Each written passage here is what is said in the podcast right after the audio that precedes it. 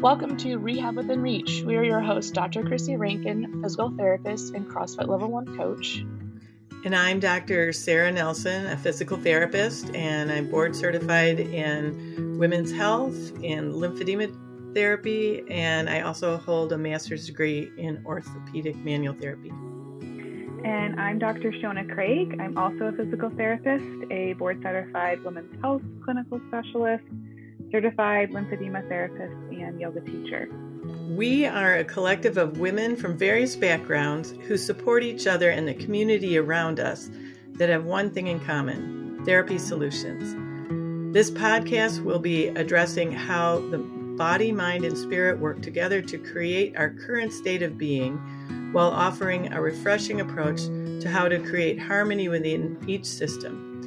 Our treatment philosophy is to empower people through education by combining modern evidence based practice with our innate primal wisdom in order to promote body literacy and compassion in your personal healing journey. Even though our professional background started in physical therapy, we take an integrative and holistic approach by addressing all systems of the body in order to bridge the gap between the current medical model in the United States and your ability to make autonomous decisions to achieve independence and wellness. This podcast is meant to challenge you to think in ways that may feel uncomfortable at first, but don't worry. Remember, our goal is to provide resources in order for you to make the best decisions for your well being, which may go against what most of our society suggests is quote unquote healthy or correct. As a reminder, this podcast does not replace the medical examination, assessment, and plan of care from a licensed medical provider who has seen you personally. Let's get started. So we thought we'd talk about what did I learn going through a pandemic. And um, lots of, and you had great prompts. Um, if you don't have them, I I do have them if we want to go through them. Yeah, I see. Thank you for for putting them in there too. I always think when something oh, happened okay. to learn from it. What went well and what didn't you know what would i do differently to have a better outcome if i if i ever go if it, it ever happens again? That you know i've applied it to mm-hmm. um, the clinical setting. I'm always learning with patients. So uh, you know it's a good question for the pandemic. What did we what did we learn going through it? And one thing's for sure it you know the going through it versus the looking back you really get a sense of that. Mm. hindsight is 2020 absolutely. Yeah. Um i think in the middle of it there was this idea of there's some best way to go through this. And now when i look back and i see how like all the different countries um you know they all had slightly different approaches to how they went through it with a whole bunch of a whole variety of outcomes and i don't even think you can say what's the best outcome. And i think part of that is not only um like we can't take like each country as a as a what it, each country is like a microcosm but we also have to think about like what their culture is what their history is what their belief system is with like the government and science and like access to information and you know there's you can't put apples to apples with those you know everyone is so different. It's more like apples oranges and pineapples right? So um it is like we truly couldn't go compared to somebody else and especially with how large our country is versus other other countries yeah. in terms of um population right? Like um it would be really hard to look at at who we think did it right, who did it wrong, and then compare because I don't think that's really going to happen. Yeah, and there there probably isn't a right and wrong. No. Just, just try to get through it, and mm-hmm. and then compassion for gosh, we just went through a very hard time. There was a lot of loss, mm-hmm. lots and lots on many mm-hmm. levels. I'm, you know, I think of one friend whose son died of a drug overdose. That during the mm-hmm. pandemic, during that very early phase of lockdown. And there was a lot of that going on. And mm-hmm. the repercussions of of um, you know all the the mental um, strain of the process mm-hmm. that we're we're still living with. So I think one thing I learned was to be more compassionate and understanding of how limited our view is and that we're all trying to do the best that we can that it's okay to have boundaries too. Because i think you know I, with it, during it i look back at some of my behavior i'm not quite proud of. That you know under that that was under stress. And i just kind of like mm-hmm. ex- exploded a couple of times. Um and i realized it's because like I wanted to be able to give people what they wanted and I could not. The reasons I could not was I was concerned for my own safety and well-being. Um, and there's so many layers not only to your justification of of whatever your belief system is or how you handled things and which is everybody right like everyone right. handled it based on their belief systems but also like what's at stake? Like some people are super super healthy and they're like oh like i'm not too worried about it. Mm-hmm. other people um opposite where maybe they're not as healthy and they're really worried about it. And then for you too like you have a business that has been around for over 20 years and you have 10 plus employees. Most of them been with you also for 10 plus years. Mm-hmm. and you know you're you have a a big stake in a lot of people's lives and um, not only in a physical health way but also financial and and social and you know there's a lot of extra stress that you put on yourself and also that you uh, consumed because um, you were kind of this central figure in this culture that we have at the clinic and that's that's so difficult um, you know, I'm sure if you talk to every small business owner just in the Tri Cities alone, you know, had something like that going on as well. And yeah. um, it makes co-regulation or makes like your ability to to regulate yourself a lot harder. Yeah. Yeah. So just being able, I think one of the lessons is is having uh, grace for myself and giving myself more space. So I think actually after one of the explosions, I was like, okay, I can't do that. That's my that's my one and done. I can't make that a regular thing. Mm-hmm. So I started taking like a long weekend every every month.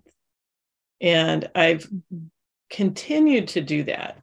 Even if I'm just in town and just doing an administrative day and not patient care. And it makes a big difference. So I think that continuing to give ourselves space. It goes back to your comment about boundaries. Like you just had briefly said it and then didn't quite elaborate on it. And that's the yeah. elaboration of boundaries. Like it boundaries looks different for everybody. It could be an actual physical situation where you put yourself in a different room for the weekend or a hotel for the weekend, or it could be um, I'm not doing patient care today, I'm just doing admin work it's also like putting boundaries up on what you talk about, right? Like stopping conversations that also are like two things like one that make you uncomfortable and two like you know it's not going to go anywhere right like we should be able to have tough conversations uh, but sometimes you can read the room and it's like if we're not going to really be productive with this conversation i don't really have this tough conversation today yeah. um so their boundaries look so different from a variety of ways and i think unfortunately yeah. um some people's boundaries um it, it was hard in their relationships that maybe they actually lost relationships like they completely are no contact with certain people in their life um just because either boundaries were too harsh and um unrealistic or um, they are realistic, but the other people in their lives like couldn't couldn't respect those boundaries, and so um, I know a lot of people's families and relationships like changed after all of this too. Mm-hmm. Yeah, I I think um, to to further that, like some of the practicalities, it's like I would remind myself, people are here for therapy. They don't really care about my opinion about coronavirus or whatever, you know. that I would bring myself back to talking about therapy and not mm-hmm. spend time on um, the virus, which I think in the beginning I was talking a lot about it because it was stressful. Um, so just that mm-hmm. lesson of remember what we're what we're here for. And it's okay to not talk about the elephant in the country. we can talk about yeah. what we're here for. Um, the I think another thing I took away from it was to recognize my bias and that you know what mm-hmm. that we had a very the word conservative comes to mind but um th- what i mean by that a conservative bias in that because the clinic deals with a lot of people with autoimmune problems or reduced immunity uh, we ran a very tight ship very demanding about masking and we're we're mm-hmm. still masking. Um, so come April 3rd, the state of Washington has said that masks will no longer be required in health facilities. So um, we're going right up to that line, and we actually might go beyond that line. Um, because mm-hmm. uh, so I recognize that's a very, you know, I'll say conservative view, but I um, it's because of our context. And I appreciate that, like you said, hey, younger people, very healthy people may not feel that same threat I felt because of our setting. And I think mm-hmm. during the pandemic, there was a, a sense of betrayal when the whole group dynamic did not get behind like masking recommendations. So that was a whole different, um, a different thing though. Like because I, I now I can appreciate that people felt like this is overkill. I don't need to go that far. It it, it brought me up to the the YouTube video that you showed me of the ZDogg guy of talking about like the elephant and the rider and how um like there's five or six different um more like morality complexes that we have. And it depend and which one that you is like your ruler or like you like the morality complex is, is the elephant and then you are the rider it's like whatever you sit upon as your number one elephant um like change your mindset or or molded your mindset based off of that morality complex. And yeah. for me i learned like i am a big of like do no harm and to other people. And that's i mean i literally have to do have that oath when i get my white coat you know in grad school i have to say an oath of do no harm and i think even beyond medicine and, and healthcare i still have that mindset of I'm going to try my best to do no harm to people in my community. And that I think was my biggest driving or my biggest morality um, uh, complex.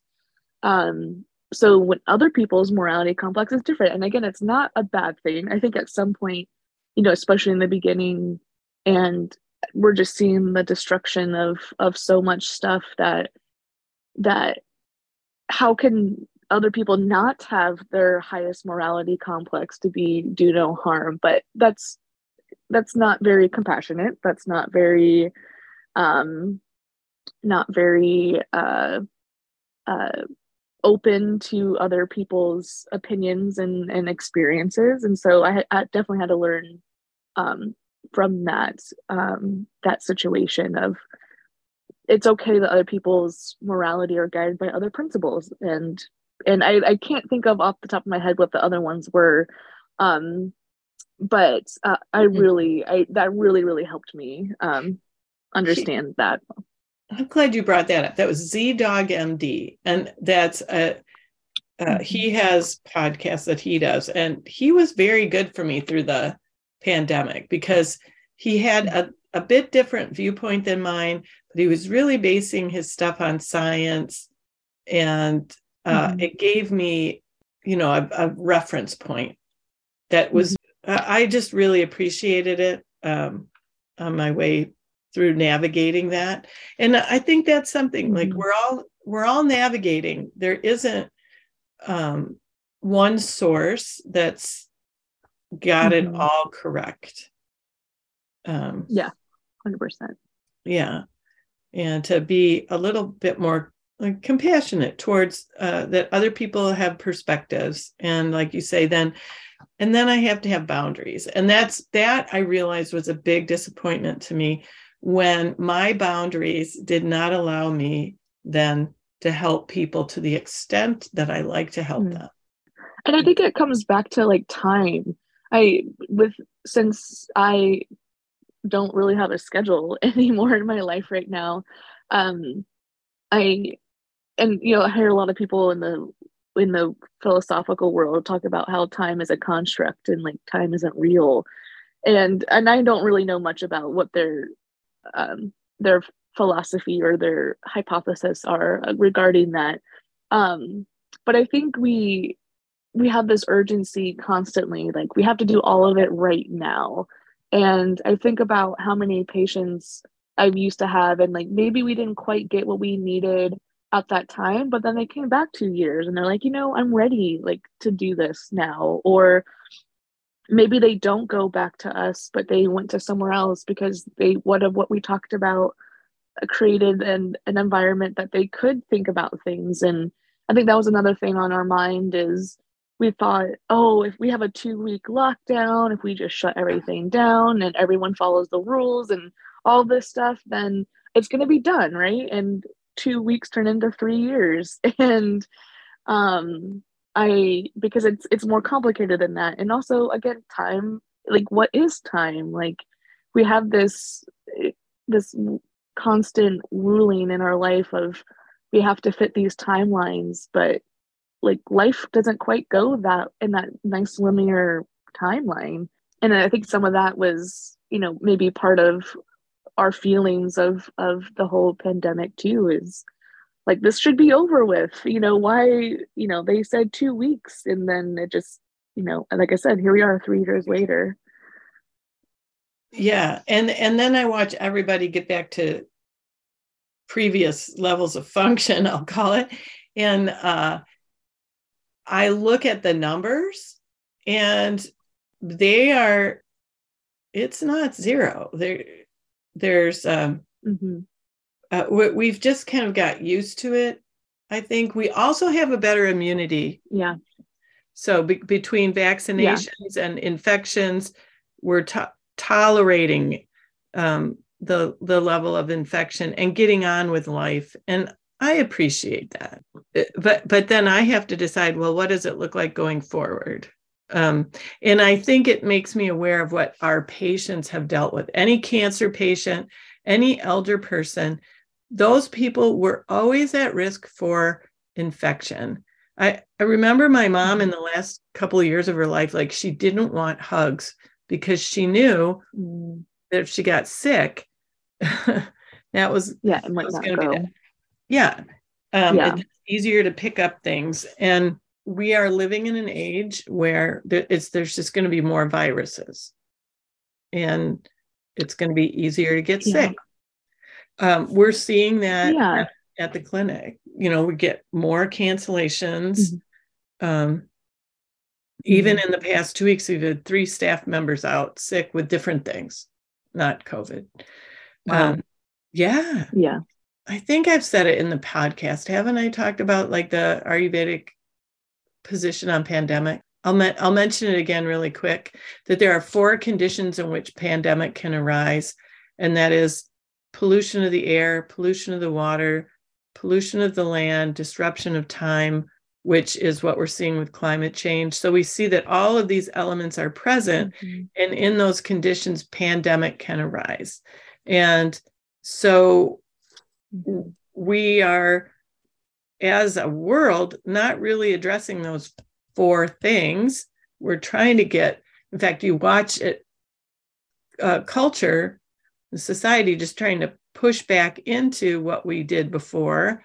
And so, therefore, we can know that virus will continue uh, elevated levels of virus will continue mm-hmm. until we can contain those other things so yeah and it's a great point because like it, it's a good reminder that there's more than just wearing a mask and washing your hands and social distancing like to this to this pandemic solution there's social justice reform there's climate change reform there's uh, a, a much bigger global impact in this and so it, it's a great reminder of like okay maybe we cannot get so upset about mask wearing or something like that like um yeah. you know that's that's like our, our you know our, what we can control is the mask wearing and the washing the hands and social distancing and choosing whatever we believe to help us with our immune system but um you know there's so much bigger players in it that we have no control over that um that yeah and i don't think i've ever thought of it until you just brought that up of how small we really are in this whole pandemic situation yeah that yeah maybe you don't have to get so upset about that anymore. I said it's the group it's the classic example of the group experiment and what why i didn't i never liked group projects in school because they always failed because there's you couldn't corral everybody. Um, and i so rather than get upset about it like i will manage what i can. And and that is um, you know keeping my immunity strong and reducing my risk of infection and um, and i'll do what i can to help with the environment and climate but wow, like um, I was asked to go to a, um, a, a meeting in Austria, and I said, "Can I attend remotely?" And they said no. So, so they've moved on. So I mm. think that's like we haven't learned a lesson that we should find ways to do that that perhaps they feel like there's there's presence is required you know, and they could explain that to me, but um yeah, well that was kind of when we were um attempted to do this meeting yesterday and it just didn't quite work out. You know, uh Shona was talking about how her partner, you know, works for University of Cornell now or Cornell University, not sure which way it goes. Um and how he works from home three days a week and uh, even if he has tele and two other two days a week he works on campus and even if he has only telehealth patients through Cornell, he still has to like show up into the building and they can't like give him an appropriate excuse of why they want him in the building if he has if even if he has telehealth patients. Um and I don't know if it's like because like we you know all have this old school mentality of you know this is what it's always been and and like we just have to do it this way or you know, we invested in these buildings and rent and maintenance, so we got to use them. Or, you know, I, I don't know what it is. I think some people also want to believe that in work now there are certain in certain places where work family is is probably closer to each other than other places, and so those people probably thrive on being closer together in the same place. But there's a lot of times, you know, my mom's like, I don't want to hang out with any of my of my coworkers after work. Like it just is work, and so um, so I really think it depends on like your culture of your of your work environment. Like if you're trying to force a culture just because you want us to be there, like you don't really have a healthy culture to begin with, you know. Yeah, I, I've uh, I've kind of liked the combination, being able to. I teach my yoga remotely now, and my students want to keep it that way. And what we've done, I just started last month, is we did our first in person, I call it Saturday afternoon live. And mm, oh, there you go. And I thought it was great, actually. There were things I I saw and could work on in present in person that I couldn't do remotely, but there's a lot that we can do remotely. And because of the mm-hmm. remote yoga, I'm able to learn regularly from my yoga teacher who is not in this community. Otherwise, I was only seeing her once or twice a year. Now I can see her weekly. So mm-hmm. uh, I hope that we learn to take advantage of this great tool that we have of the internet um, that we did that hasn't been there for other pandemics um, mm-hmm. and that would would help the planet not send planes all over the place you know like yeah. That, yeah you're uh, absolutely correct so i guess i in the what did we learn and what i'd like to see different i would like to see more use of the remote stuff so i do all my um, Vodder teaching now remotely uh, I haven't mm-hmm. shown up in person. And um, that allows me to keep the clinic going and keep my hand mm-hmm. in in teaching. And that's been that's been a lifesaver. I, yeah, and I feel like you've been doing more teaching because when I think about my time physically there, how I think you're teaching more now through through uh, remotely than you did even when we didn't we weren't in a pandemic. Um, so the opportunity has definitely um, in, in, increased for you. Yeah, yeah. And I've found ways to connect to people while I'm teaching.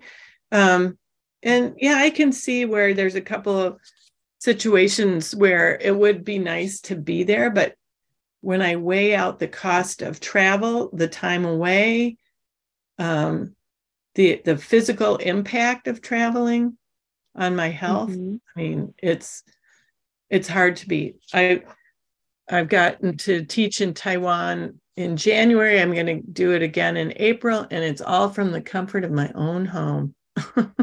Wow. Yeah and yeah but, there's like you know it does feel good to be in a group of of people in an area of like-mindedness that you can kind of rally around.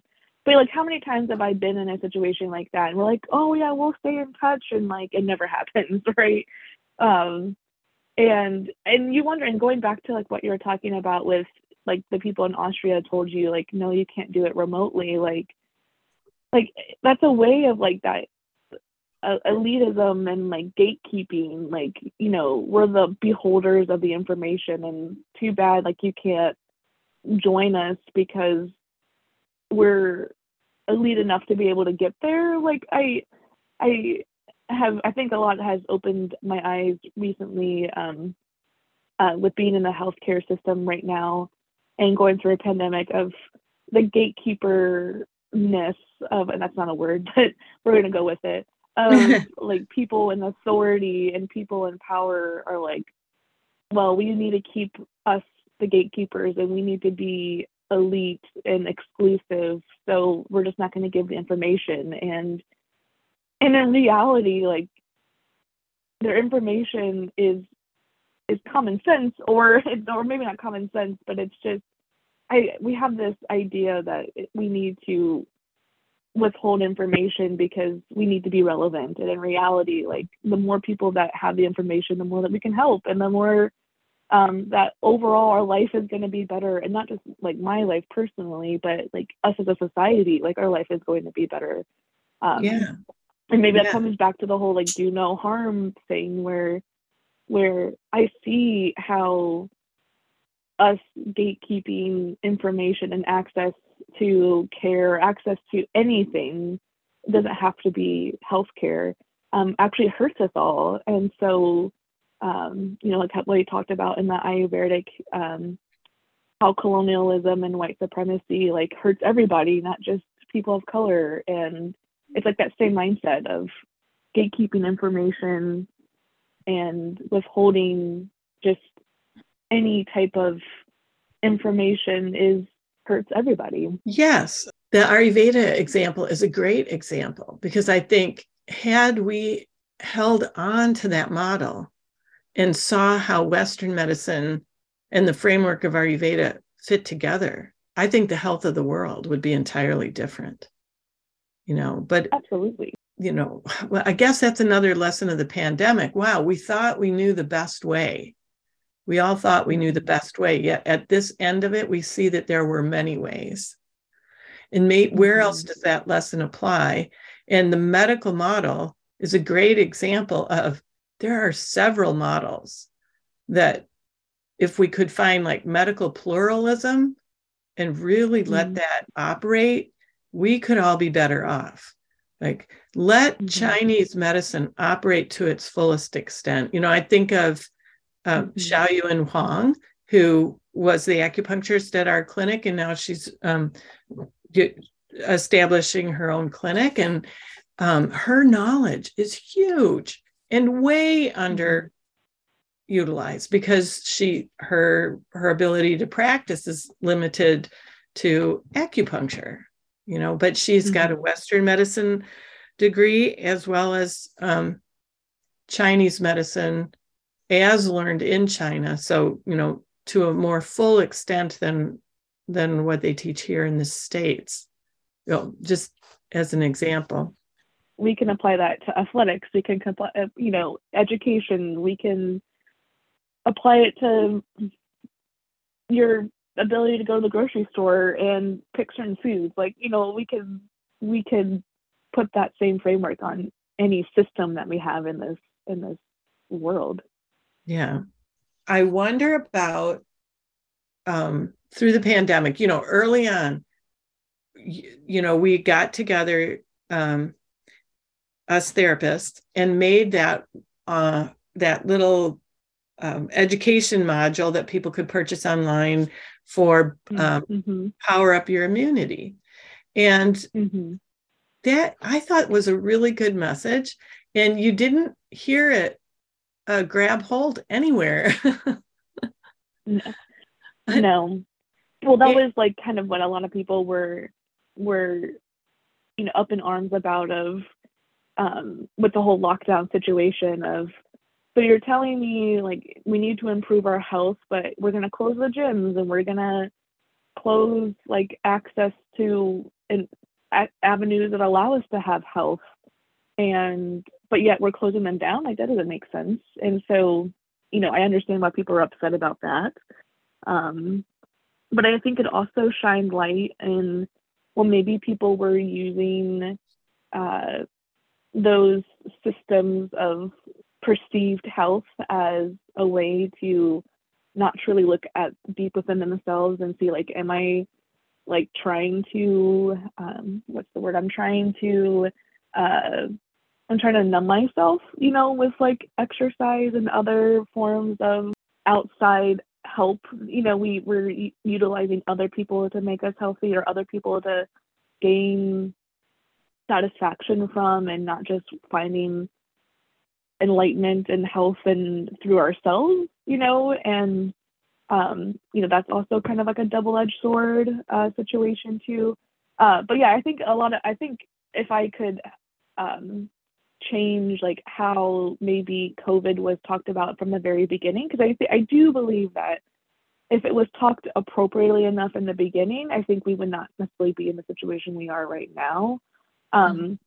you know in the beginning they really talked about like it's just a respiratory cold and and it's like the flu and and we're really finding no like this is a neurological disease. This is affects every organ system in our body when it comes to the the the worst of it you know tw- i think 25% of people who had covid now have long haulers disease and i think if it was talked about when we if we got more information and then we talked about it, I think that would have changed people's opinions about what COVID is. Then also pressing like pushing the message of not only do we need to wear masks and wash hands and social distance, but we also need to keep our immunity up, and that's going for a walk, being outside, eating fruits and vegetables, like trying to limit processed food as much as we can. Um, so that whole holistic uh, idea of healthcare was definitely limited in the beginning for sure. Yeah.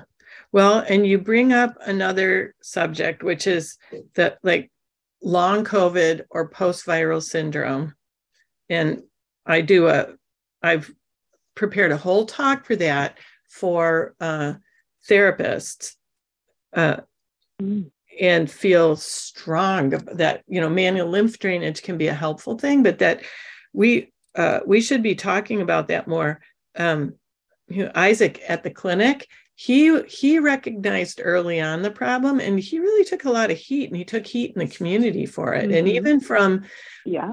medical providers which was shocking. But he i do remember that. Yeah. Um it and those medical providers being in denial to the very thing like that you're that you're proposing right now that the hey this this may have long-term consequences to our health. And if you looked to history um, the 1918 pandemic did demonstrate that it did have um, impact on the culture. You know, like there was increased institutionalization in mental hospitals 10 years following the 1918 pandemic because it had a, an effect on mental mental health and probably on brain function which they're finding with mm-hmm. with uh, covid and mm-hmm. surprisingly even though what is it 16 million americans are dealing with long covid um, you still have a hard time finding a doctor that will uh, recognize it and diagnose it and help someone deal with it. Mm-hmm. and yeah. like wow we just don't learn. Well that's definitely the frustrating part. Like we don't learn because i think admitting that you're wrong or admitting that I don't know something is really hard for successful people, right? Or really for anybody. But, you know, I feel with successful people who, you know, feel like they need that they have to prove themselves constantly and improve or improve their intelligence or their knowledge, like is a hindrance there of yeah like if I say that I don't know then and I need help with from other people like that seems like a failure when in reality it's not yeah. Um, I think a lot of us would actually appreciate when higher up people actually admit when they're wrong more often, yeah. um, instead of doubling down on on whatever their insecurities are, right?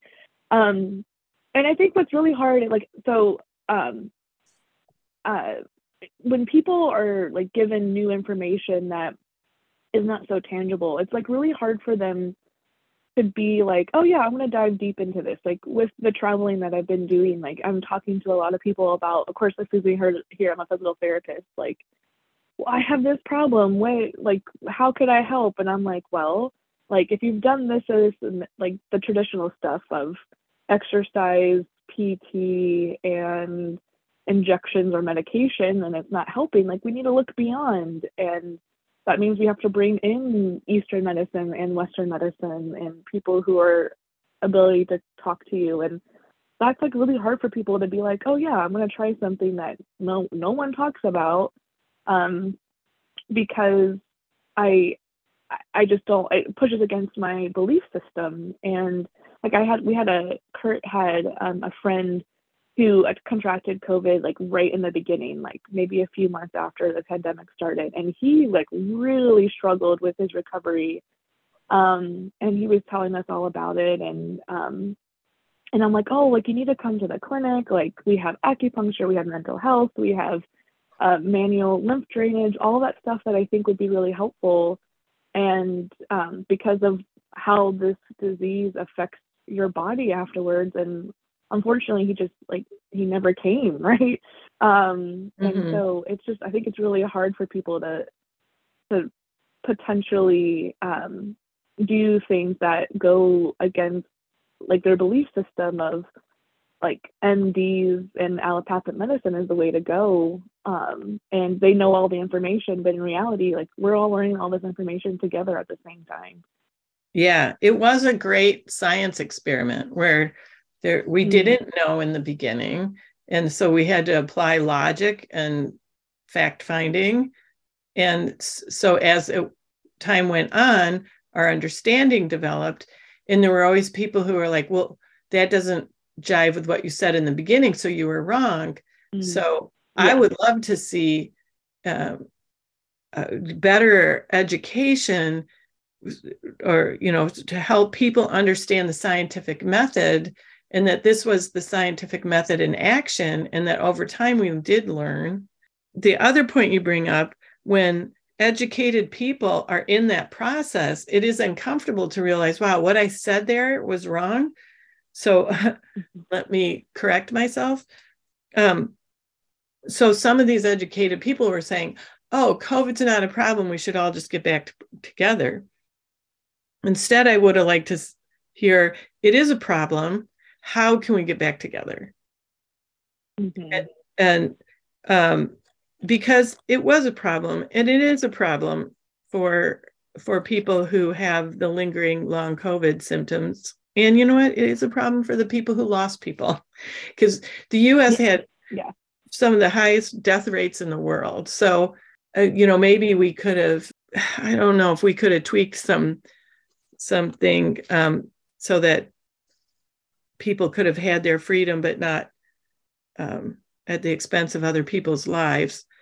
Um, mm-hmm. You know, and then on the flip side of that, I look at like, you know, the I think China's the other extreme where they locked people down so severely, and then they were unready for when they did did allow people to move about. They hadn't, mm-hmm. you know, where our country did spend time on antivirals and vaccinations to to make it as safe as we could once we once we were mingling again there wasn't mm-hmm. any best way to do it but we can you know the outcomes of these different strategies maybe if we had somehow uh, used a little bit of both more strategically the our outcomes wouldn't have been so severe uh, so i i think because we didn't say this is a problem what can we do differently?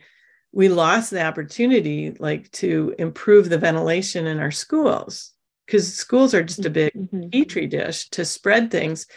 And here we are in our area like they're having a, a tiny um, epidemic it's not an epidemic but i don't know what you call it when it's just local like this where norovirus is going through the schools mm-hmm. what could we have done different for our schools to make them less of that petri, petri dish um, mm-hmm. and a lot of that like kurt and i have been talking a lot about how um like we noticed it uh, in like the softball world which is a very small world um of like, well, if your family and your higher ups in your family, like parents and grandparents and aunts and uncles, like if they are in their privacy of their own home, like and I'm to use this word like shitting on on other people in your life that has some authority over you or at least uh, in a and not authority in a bad way just like a coach or a teacher or a principal or a, a health care provider and uh, their family is in their privacy of their own home just constantly bashing on these people then yeah. then kids are going to be like well i i'm you don't have authority over me like my parents say this or my family says this and who are you to say that i have to follow your instructions or and you know, I'm reading a book right now about um, sleep, and I have a section about how brain development happens with sleep with adolescents, and it it starts like your brain starts maturing from the back to the front, and so you know the back is like your spatial like awareness and your seeing, and and then your front of your brain is your critical thinking skills, and so you know, we that's the last thing to develop as we are in adolescence and early adulthood. And of course, they're like easier to be um, not manipulated, but easily like to use emotions to get kids and and teenagers to be like on that emotional side of of of logic thinking, I guess you could say. Mm. Um, and so that's really hard too. Is you know, and especially I I've been seeing so much video of of school boards just having a, such a difficult time of like getting any support right now. So you're like, if they could even get funding for like for teachers or or the necessities that you need in in a school environment, like of course we're not going to get funding for proper ventilation and PPP or PPE like equipment and all that stuff. Like it's it is such a hard hard right now for um to get any community on board to better like our our world um, and then that's a biased thinking right now like that's emotional bias thinking because i see a lot of it on the news and on social media of just how much um, uh, school boards and city council meetings are are hotly content, uh, contested. So, um, and that's my bias, and I'm I'm going to admit my bias. So, mm-hmm. um, that's really hard. Um, yeah, you wonder how the pandemic affected that whole, because it's certainly what we're not saying. this has been very politicized, a health issue that's been very yeah. politicized, and it yeah. it, re- it reflects how uh, decimated our public health system has become. Um, mm-hmm.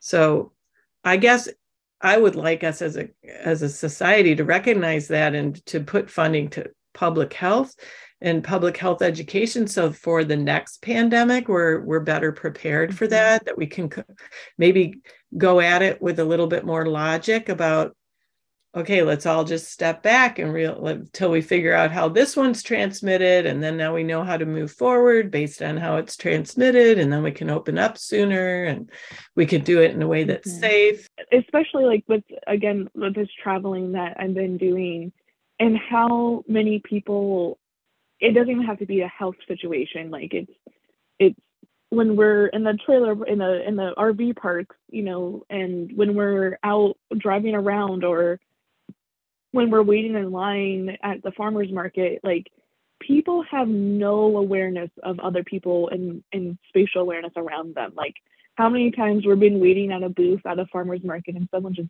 like someone cuts us because they have no awareness about anything around them but themselves. And when they're driving their RVs or their trailers and they get so close to other trailers just because like that's where I want to put my trailer and that's like, you just have to live with it and you're like wait wait wait like can, can we have some awareness of other people surrounding us but there's some people like that just don't and whether it's um they don't have the skills or they really don't care. And I think what, you know, my bias and my gut reaction is like, they just don't care about other people. But in reality, maybe they just don't know. Like, they don't know how to have awareness of other people outside of them for whatever reason. Um, mm-hmm. Um, so it kind of goes back to, again, having compassion for other people with doing the best they can with what they have.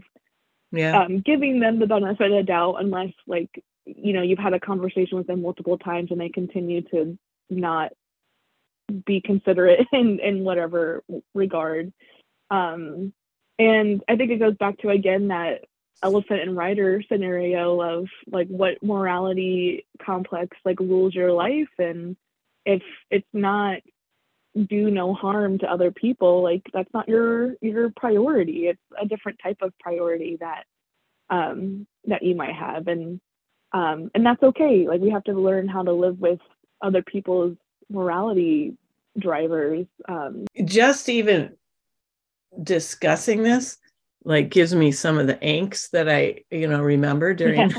the height of that yeah and yeah. i think one of the things that guided me through it was to to remember as humans we all have commonalities and to look for those. Mm-hmm. And that is like we all yeah.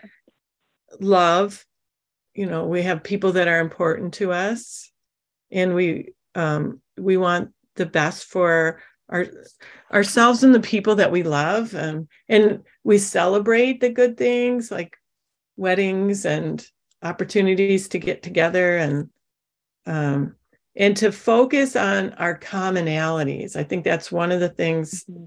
that i I learned to not let myself get swept up in anything that promotes division and and so i get along now with uh, just about all my patients even though we might hold different views because when it comes to the mm-hmm. basic things about being human we're all the same there mm-hmm. and i think and finding that you know connection um, is, you know, if you think about the top 10 things that makes us healthier, you know, it's, you know, nutrition and exercise and sleep and all that stuff. But also, one of the top ones is connection. And the more isolated we are um, as an individual, the less healthy we tend to be. So it's like we do have to find connections, common connections that um, to make sure that we keep that um, that isolation away and improve our health through that lens too. Yeah, that that boy, that was a lesson in COVID is that isolation has its health costs and that mm-hmm. it is mm-hmm. important to find ways to get together and do it mm-hmm. safely. And yep.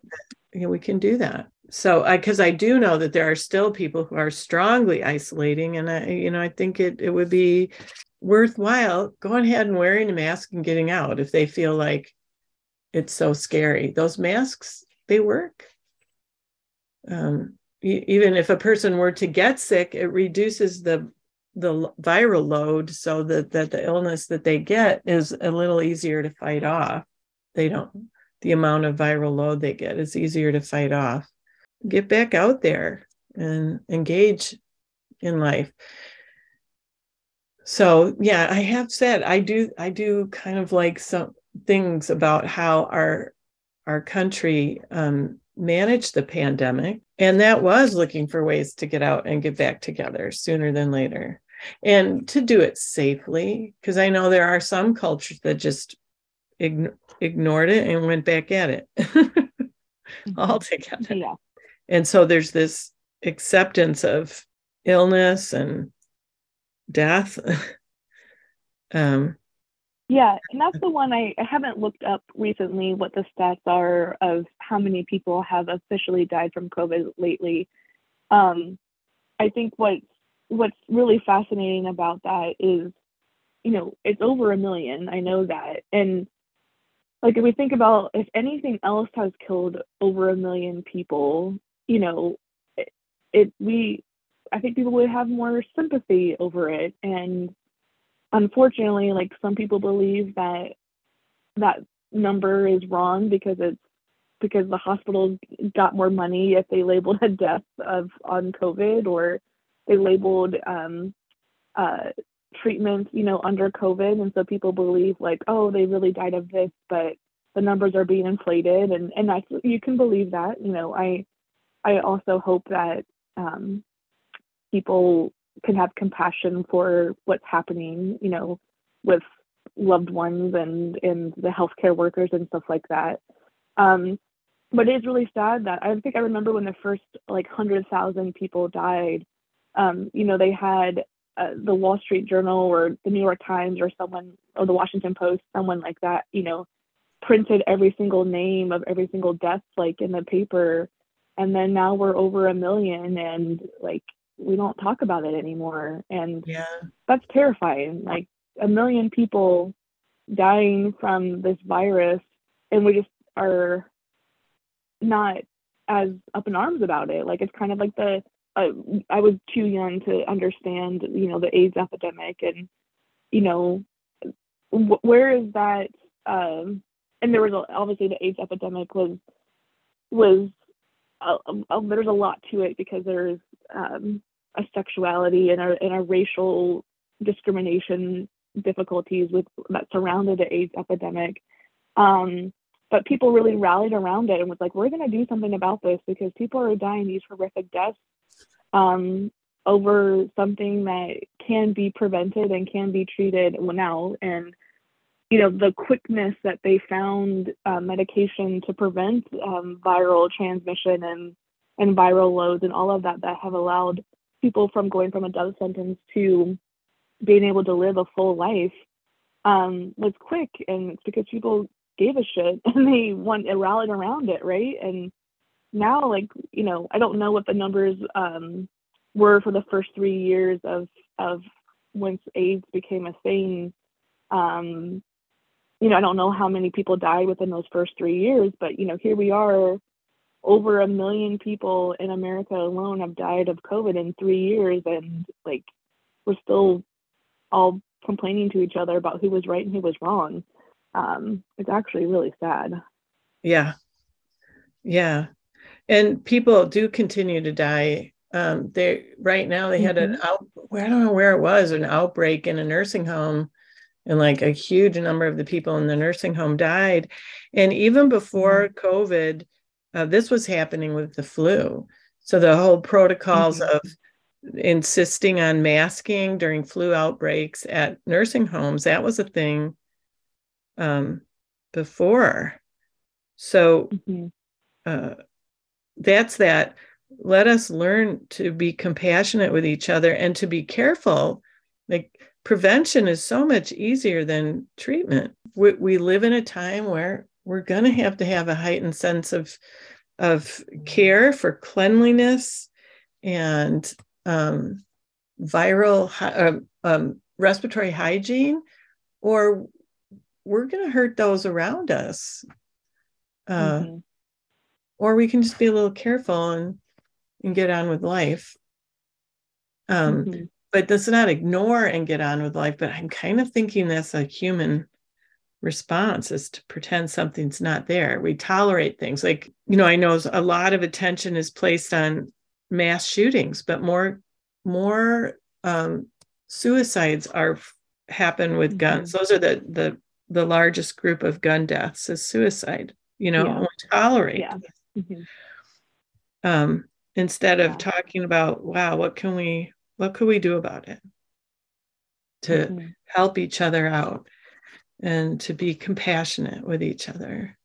Maybe it's a trend right now in our culture in a lot of areas too, because I could apply it to women's health too. And wow.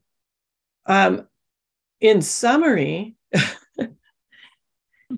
I feel like we opened up a pustule and found a lot of pus. yeah. Oh, absolutely. You know, like right, like I know. Oh. Sometimes I feel when we finish these conversations, it's like I'm like, oh my, that insecurity of, oh my gosh, I was all all over the place. Did anyone really learn anything?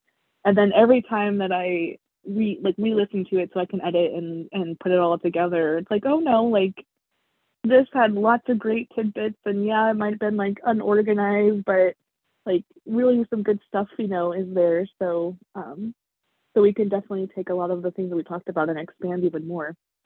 Yeah, I get I think the way you clean the wound is with kindness and compassion and knowing your mm-hmm. boundaries, mm-hmm. like we mentioned that, mm-hmm. and take personal responsibility moving forward to help make the world a better place. So that's what I got. Beautiful. I like it. Thank you so much for listening to this episode. Our group tends to have these fantastic discussions, and we always ask ourselves why we haven't recorded any of them. And now here we are. If you are interested in more content, we'll be releasing new episodes every other Monday. You can also check us out on Facebook, Instagram, and YouTube by searching Therapy Solutions PLLC. That PLLC is super important. This is the Rehab Within Reach podcast, where all are encouraged to experience wholeness and independence. See you soon.